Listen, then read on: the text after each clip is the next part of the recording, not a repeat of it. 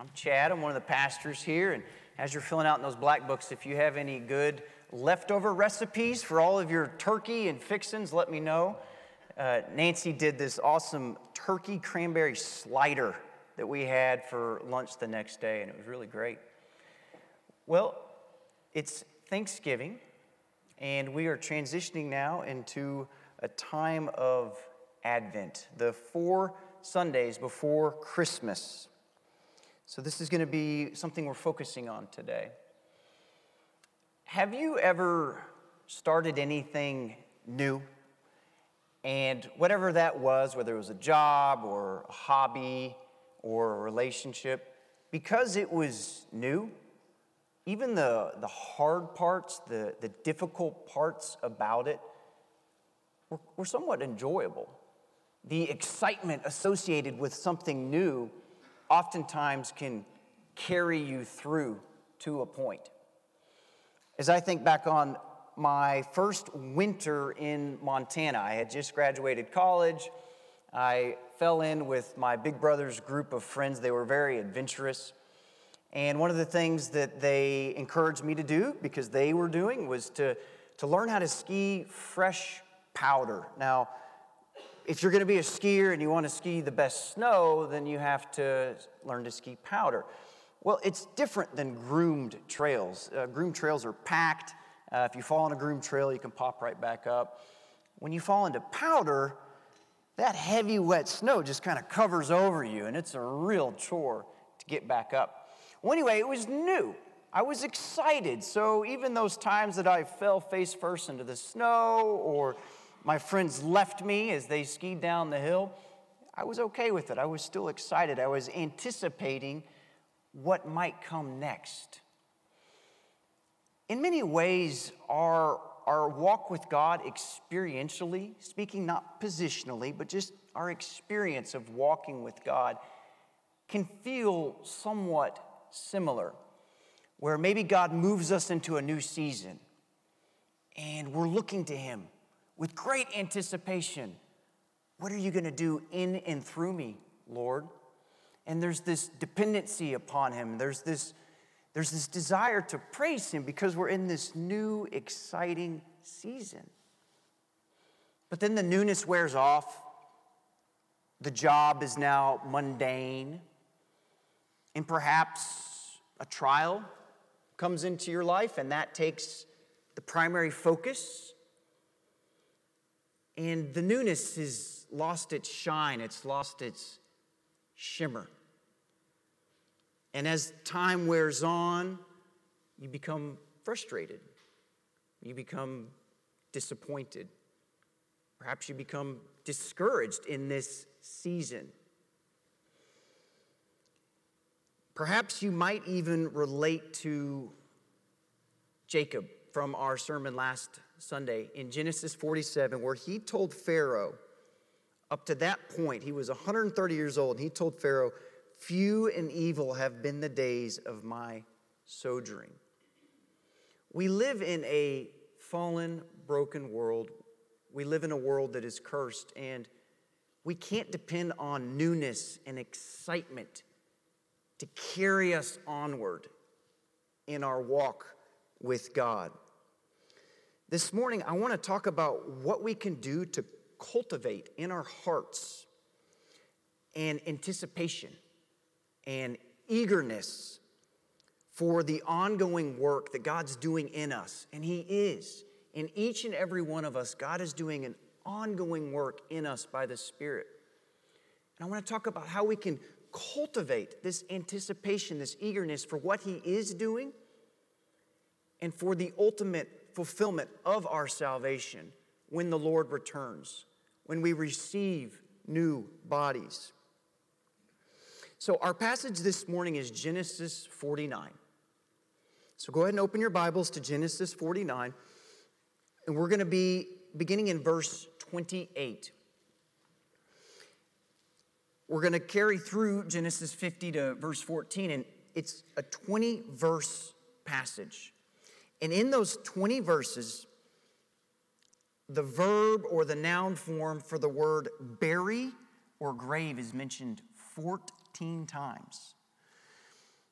And then we see the word for father 11 times. What, what this tells us is the setting for our passage this morning is the death and the burial of Jacob, the father of the nation Israel.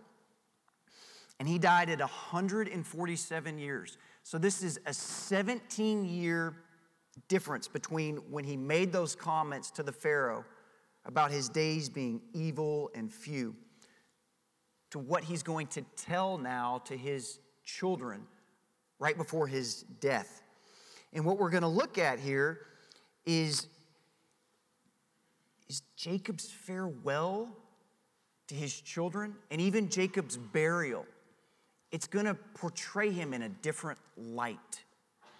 It's going to show us a man who, in his walk with God from those 17 years onward, something shifted in him. So there's two parts to this sermon. We're going to look at his farewell and then his burial. So our first part is Jacob's farewell. Over our lifetimes, over our lifetimes of walking with God, his matchless faithless, faithfulness proves to us that our dependence on Christ is enough, both in life and death. Over our lifetimes of walking with God, His matchless faithfulness proves to us that Christ is enough for all matters related to our life and our death. In our first section here, we're going to see the final moments of Jacob's life.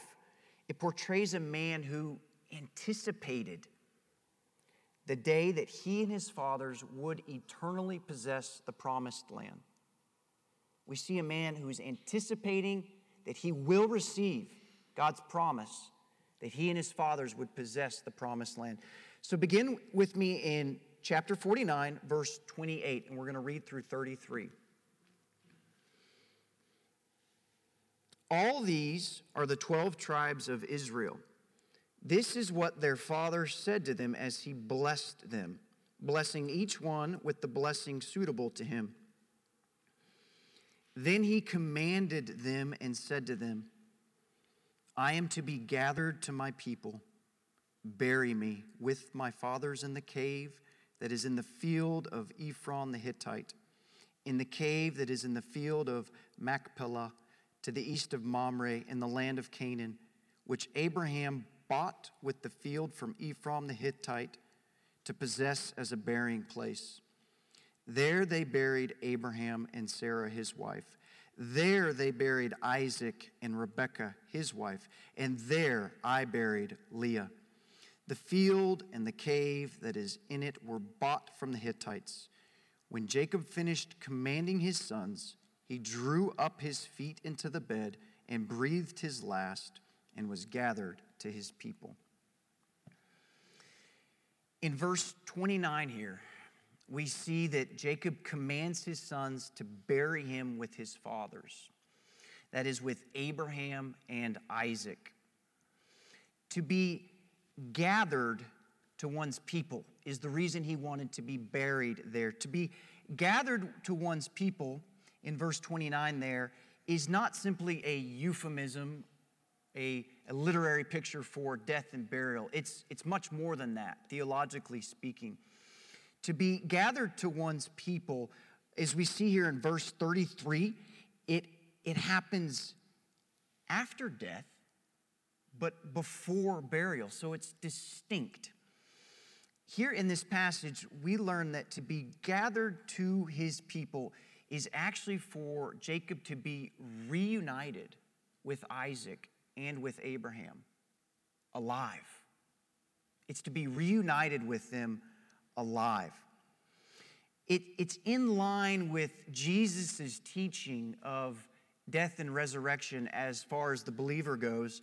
1800 years ago, when he, 1800 years later, when he's in a, a debate of sorts with the Sadducees and they're grilling him about the resurrection, and Jesus in Mark 12, 26 tells them, and as for the dead being raised, have you not read in the book of Moses, in the passage about the bush, how God spoke to him, saying, I am the God of Abraham, I am the God of Isaac, I am the God of Jacob.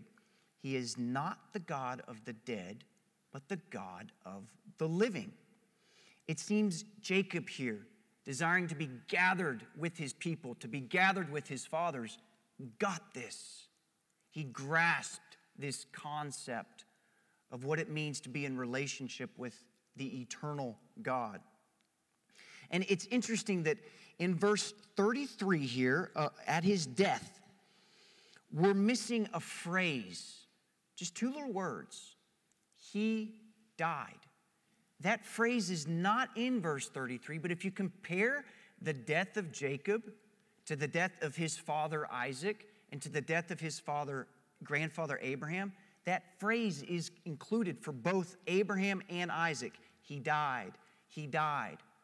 But instead, here in our passage this morning, we see this, this peculiar phrase He drew up his feet into the bed. This is a picture of one cradling in the bed, almost sleep like. And what Moses is doing here is he's emphasizing not the departure of Jacob from the earth, he's emphasizing his arrival to be with Abraham, to be with Isaac. This anticipation that his God is enough for what lies ahead in the next life. Now, hear me clearly. Moses is not downplaying the pain or the wrongness of death. Death is wrong. Death is our enemy. Death is God's enemy. In fact, in 50, chapter 50, verses 1 through 14, we see the word for weeping and lamenting and mourning eight times. So clearly, the response to death is one of, of great sadness. But what Moses is doing in this passage is he's, he's highlighting the anticipation that Jacob has for what God will do through him, in him, for him, in regards to their possession of the promised land. Somehow, some way, he believed that God would resurrect him, that he would possess eternally that land that God promised was his. Now, in verse 31 here of this, this farewell, uh, in my research, commentator said this is really the centerpiece of his whole farewell address to his children. And there's two observations I want to point out to you. The first is in verse 31 here. Do you see the word there? It's mentioned three times. There they buried Abraham and Sarah. There they buried Isaac and Rebekah. There I buried Leah. There is in a cave in the land of Canaan. It's in the promised land. It's a cave that Abraham purchased almost like a down payment for what he knew God would fulfill with the promised land regarding his family. And so this there is interesting because there is not where Rachel, his beloved, was buried. Now that's very peculiar. His whole life, Rachel, Rachel, Rachel. But here at the end of his life, it's there with Leah that he wants to be buried, not with Rachel. That shows a shift in the focus of Jacob, in his perspective, his view of his walk with God and what mattered. And we also see that the mention of those who are buried there in that cave in the land of Canaan Abraham, Sarah, not Hagar, Isaac, not Ishmael, Rebekah, Leah, not Zilpah, Bilhah, or even Rachel, and soon to be Jacob, not Esau. Everyone that's buried there is in the bloodline of the Messiah. Moses is showing us this, this emphasis that Jacob is placing upon the covenant God had made and the power of God at work through that covenant, through these particular people, that would eventually lead to the Messiah. Now, I'm not saying Jacob grasped the Messiah would be the one who would raise people from the dead, but that's where it ended up. it's the Messiah who is the one who has the power and the ability to raise the dead back to life. So, with all this attention to detail, Moses is showing us, as well as the original audience, a matured faith in Jacob from those 17 years of entering the land, speaking with Pharaoh. Few and evil had been my days, to this incredible anticipation for what God would do, even as he died. Jacob believed nothing, not even death, could undo or prevent God's promise made to him. Not even death could undo the promises of God. He, as well as Isaac, as well as Abraham, would dwell in the promised land. So he was able to look back, and the text doesn't tell us, but it seems he was able to have these eyes to see these spiritual markers in his life, these times where God had manifested himself. And in, and in surveying his life, he grabbed hold of those spiritual markers, those, those times where God demonstrated his faithfulness, demonstrated his power. We, as believers in the Lord, our walk with God is also filled with these spiritual markers. Times where God answered a prayer, times where God intervened, times where God directed you, even when you didn't perceive His direction. It's these spiritual markers that as we reflect upon them, we too can build in us this anticipation, this eagerness for what God is doing in us and for what He will do when Christ returns. I remember my first semester at Alaska Bible College. I uh, was home for Christmas break. I was in San Angelo. One of our assignments uh, the prior semester was to, to memorize a large portion of Matthew 6. Uh, the particular passage was uh, on do not be anxious. God takes care of the birds, He will take care of you.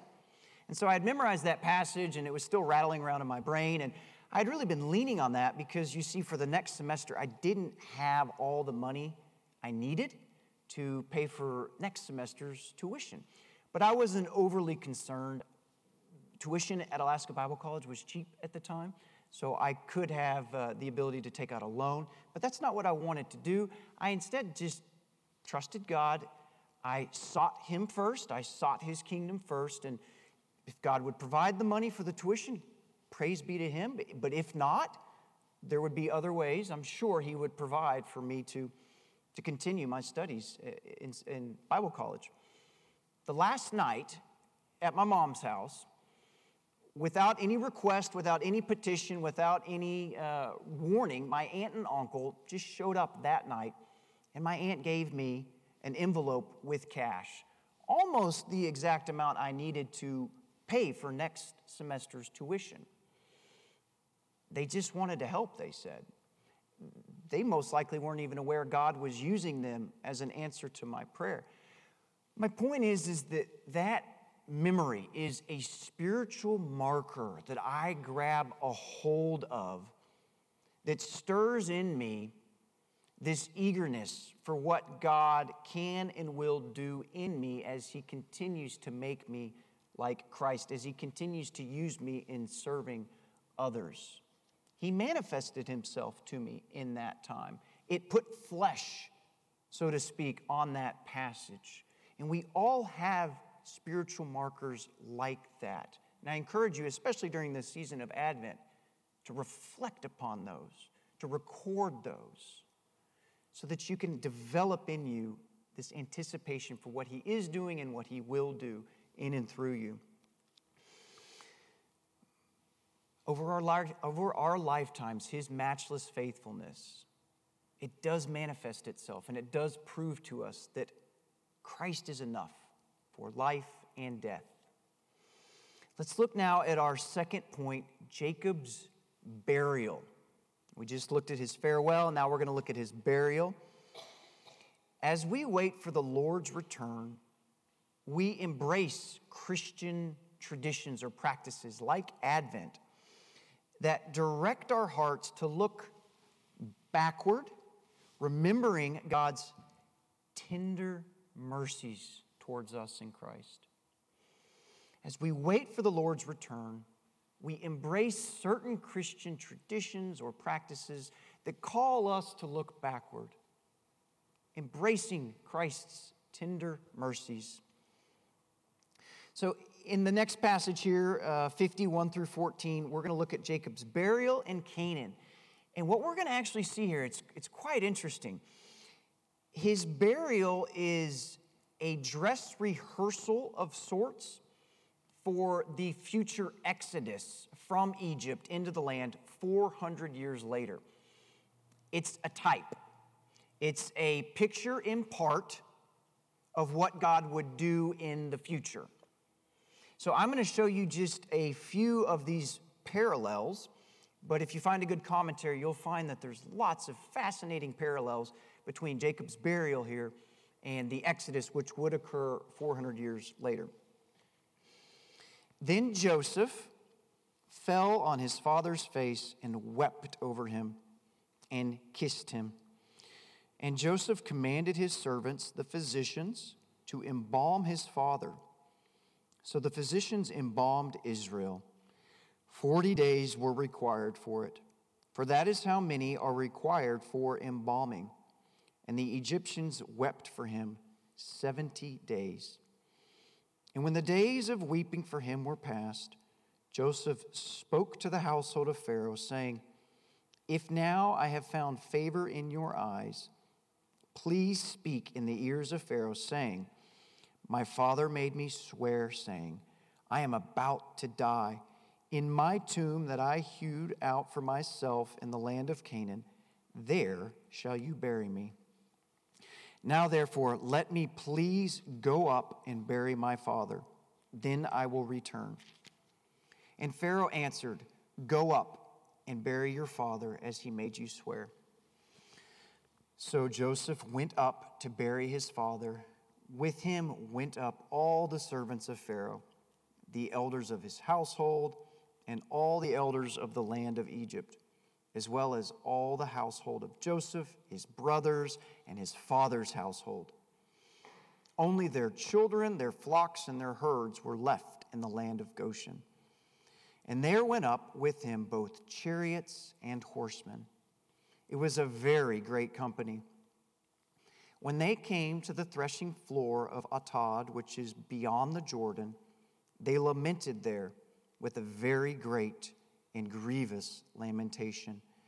And he made a mourning for his father seven days. When the inhabitants of the land, the Canaanites, saw the mourning on the threshing floor of Atad, they said, This is a grievous mourning by the Egyptians. Therefore, the place was named Abel Mizraim. It is beyond the Jordan. Thus his sons did for him as he had commanded them. For his sons carried him to the land of Canaan and buried him in the cave of the field at Machpelah to the east of Mamre, which Abraham bought with the field from Ephron the Hittite to possess as a burying place. After he had buried his father, Joseph returned to Egypt with his brothers and all who had gone up with him to bury his father. As I said, there's lots of parallels here and I'm going to just point a few of those out to you, then I'm going to explain the significance of those parallels. First, we see the repeated use six times of this phrase, go up. I'm going to show you a handful. In verse 5, my father made me swear, saying, I'm about to die. Therefore, you shall bury him. Now, therefore, please let me go up to bury my father. We see it again in verse 6. Pharaoh answered, Go up. In verse 7, it's twice.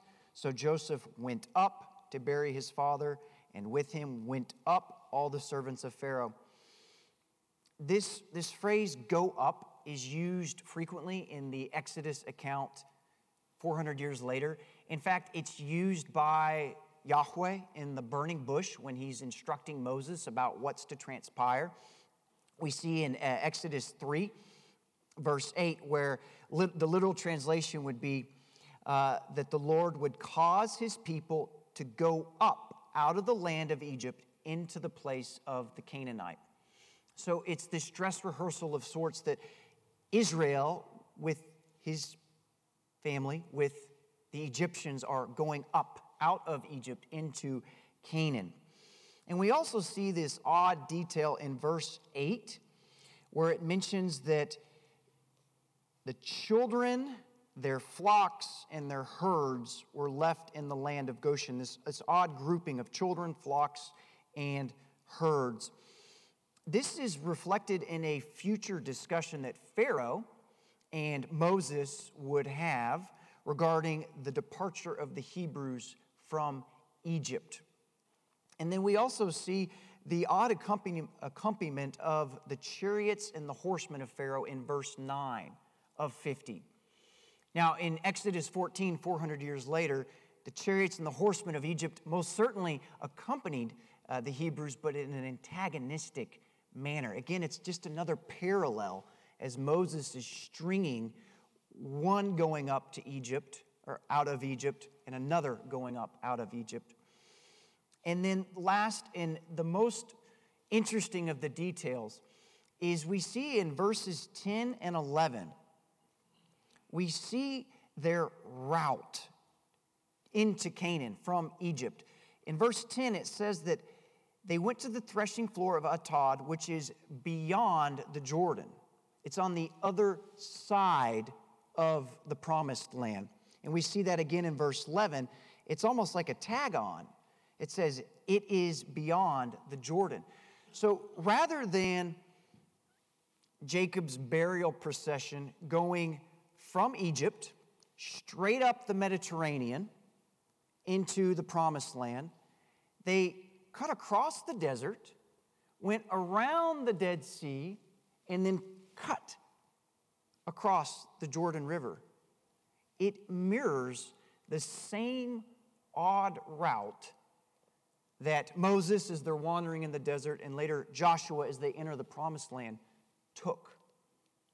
So these parallels are a way for the nation of Israel as they are wandering, as they're wondering, are we going to possess the land? As Moses is recording for them this history, he's showing them, yes, the land is yours. You will possess it. God has given you a picture through the burial procession of Jacob, whose name is Israel, entering into Israel. You, as the descendants of Israel, the future nation of Israel, you also will enter the promised land. You will possess it. It was a way for them to look backward in order to look forward with anticipation. Looking backward at the faithfulness of God enabled them to look forward with anticipation for what God would do in and through them. And so, we as the church, we also have been given these, these, these pictures, these events, which are a type of sort, a rehearsal of sort, of God manifesting his power, manifesting his faithfulness, demonstrating that he will indeed fulfill the covenant promises.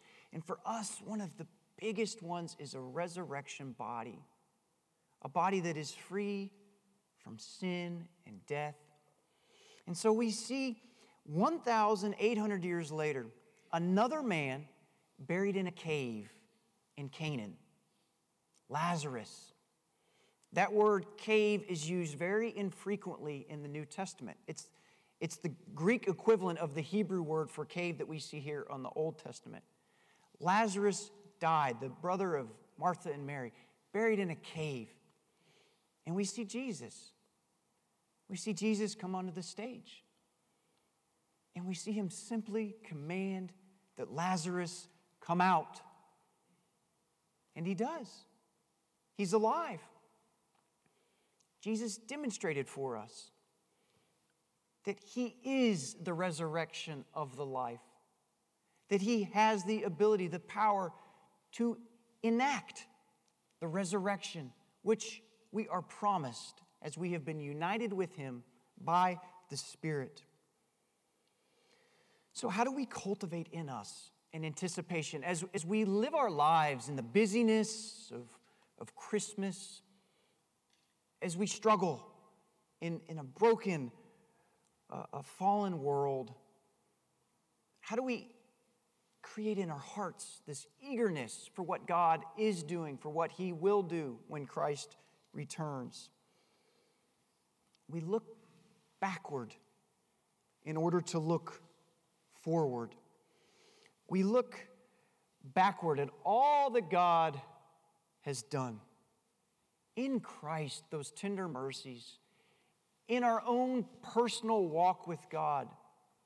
We look backward, we grab a hold of those, we embrace those, we meditate upon those.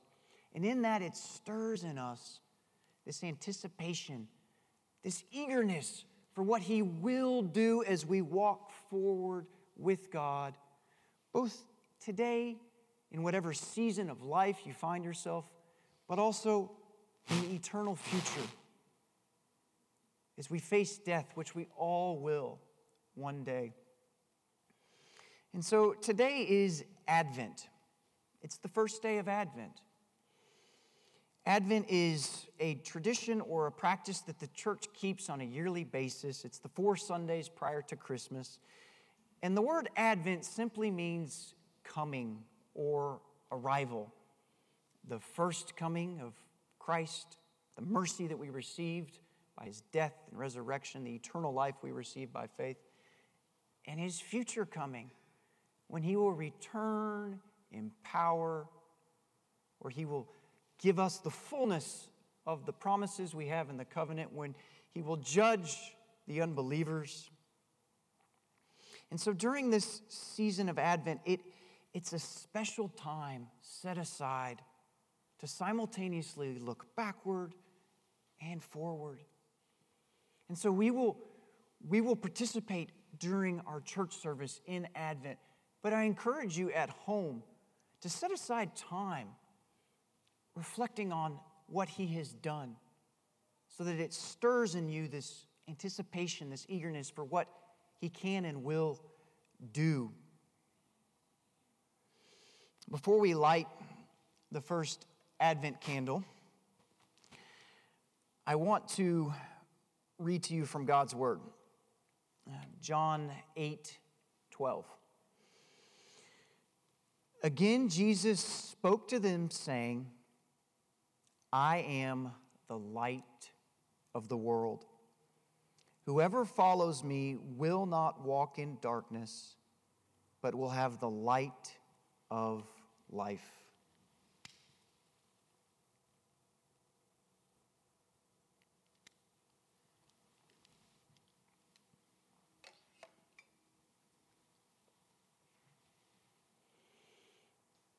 At this time, I'm going to give us just a minute for you to meditate, for you to pray, but just to block out just for a minute all the distractions, to look backward, the tender mercies we have in Christ, the faithfulness that you've experienced in your walk with God.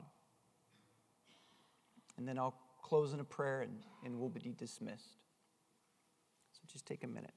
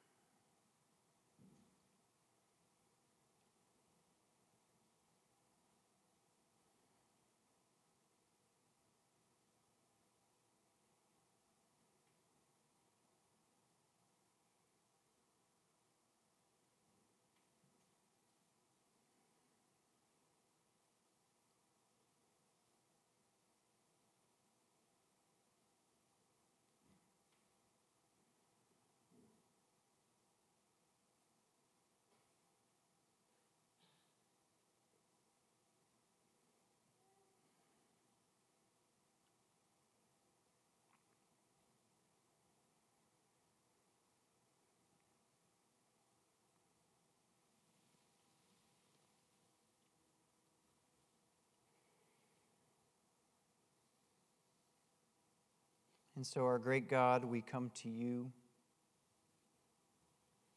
We praise you for the work that you have done in us through your Son. We praise you for the hope we have, for the eternal life that we have been given, that we do possess. Help us during this season of Advent to look backward at your tender mercies and to grab hold of those.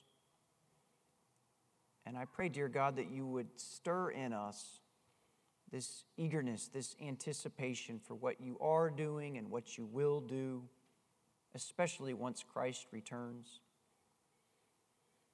Help us, Lord, as we are finite creatures who so easily get caught up in the hustle and bustle. And, and Lord, as, as we struggle with all the pain and all the hurt that we do have as we live in this fallen, broken world.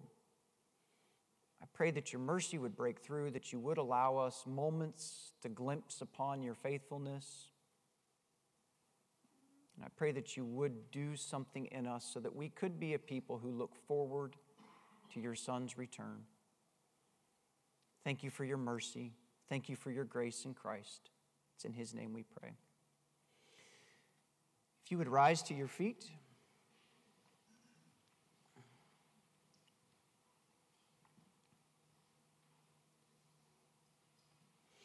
Go now in the mercy of our Savior who loves us.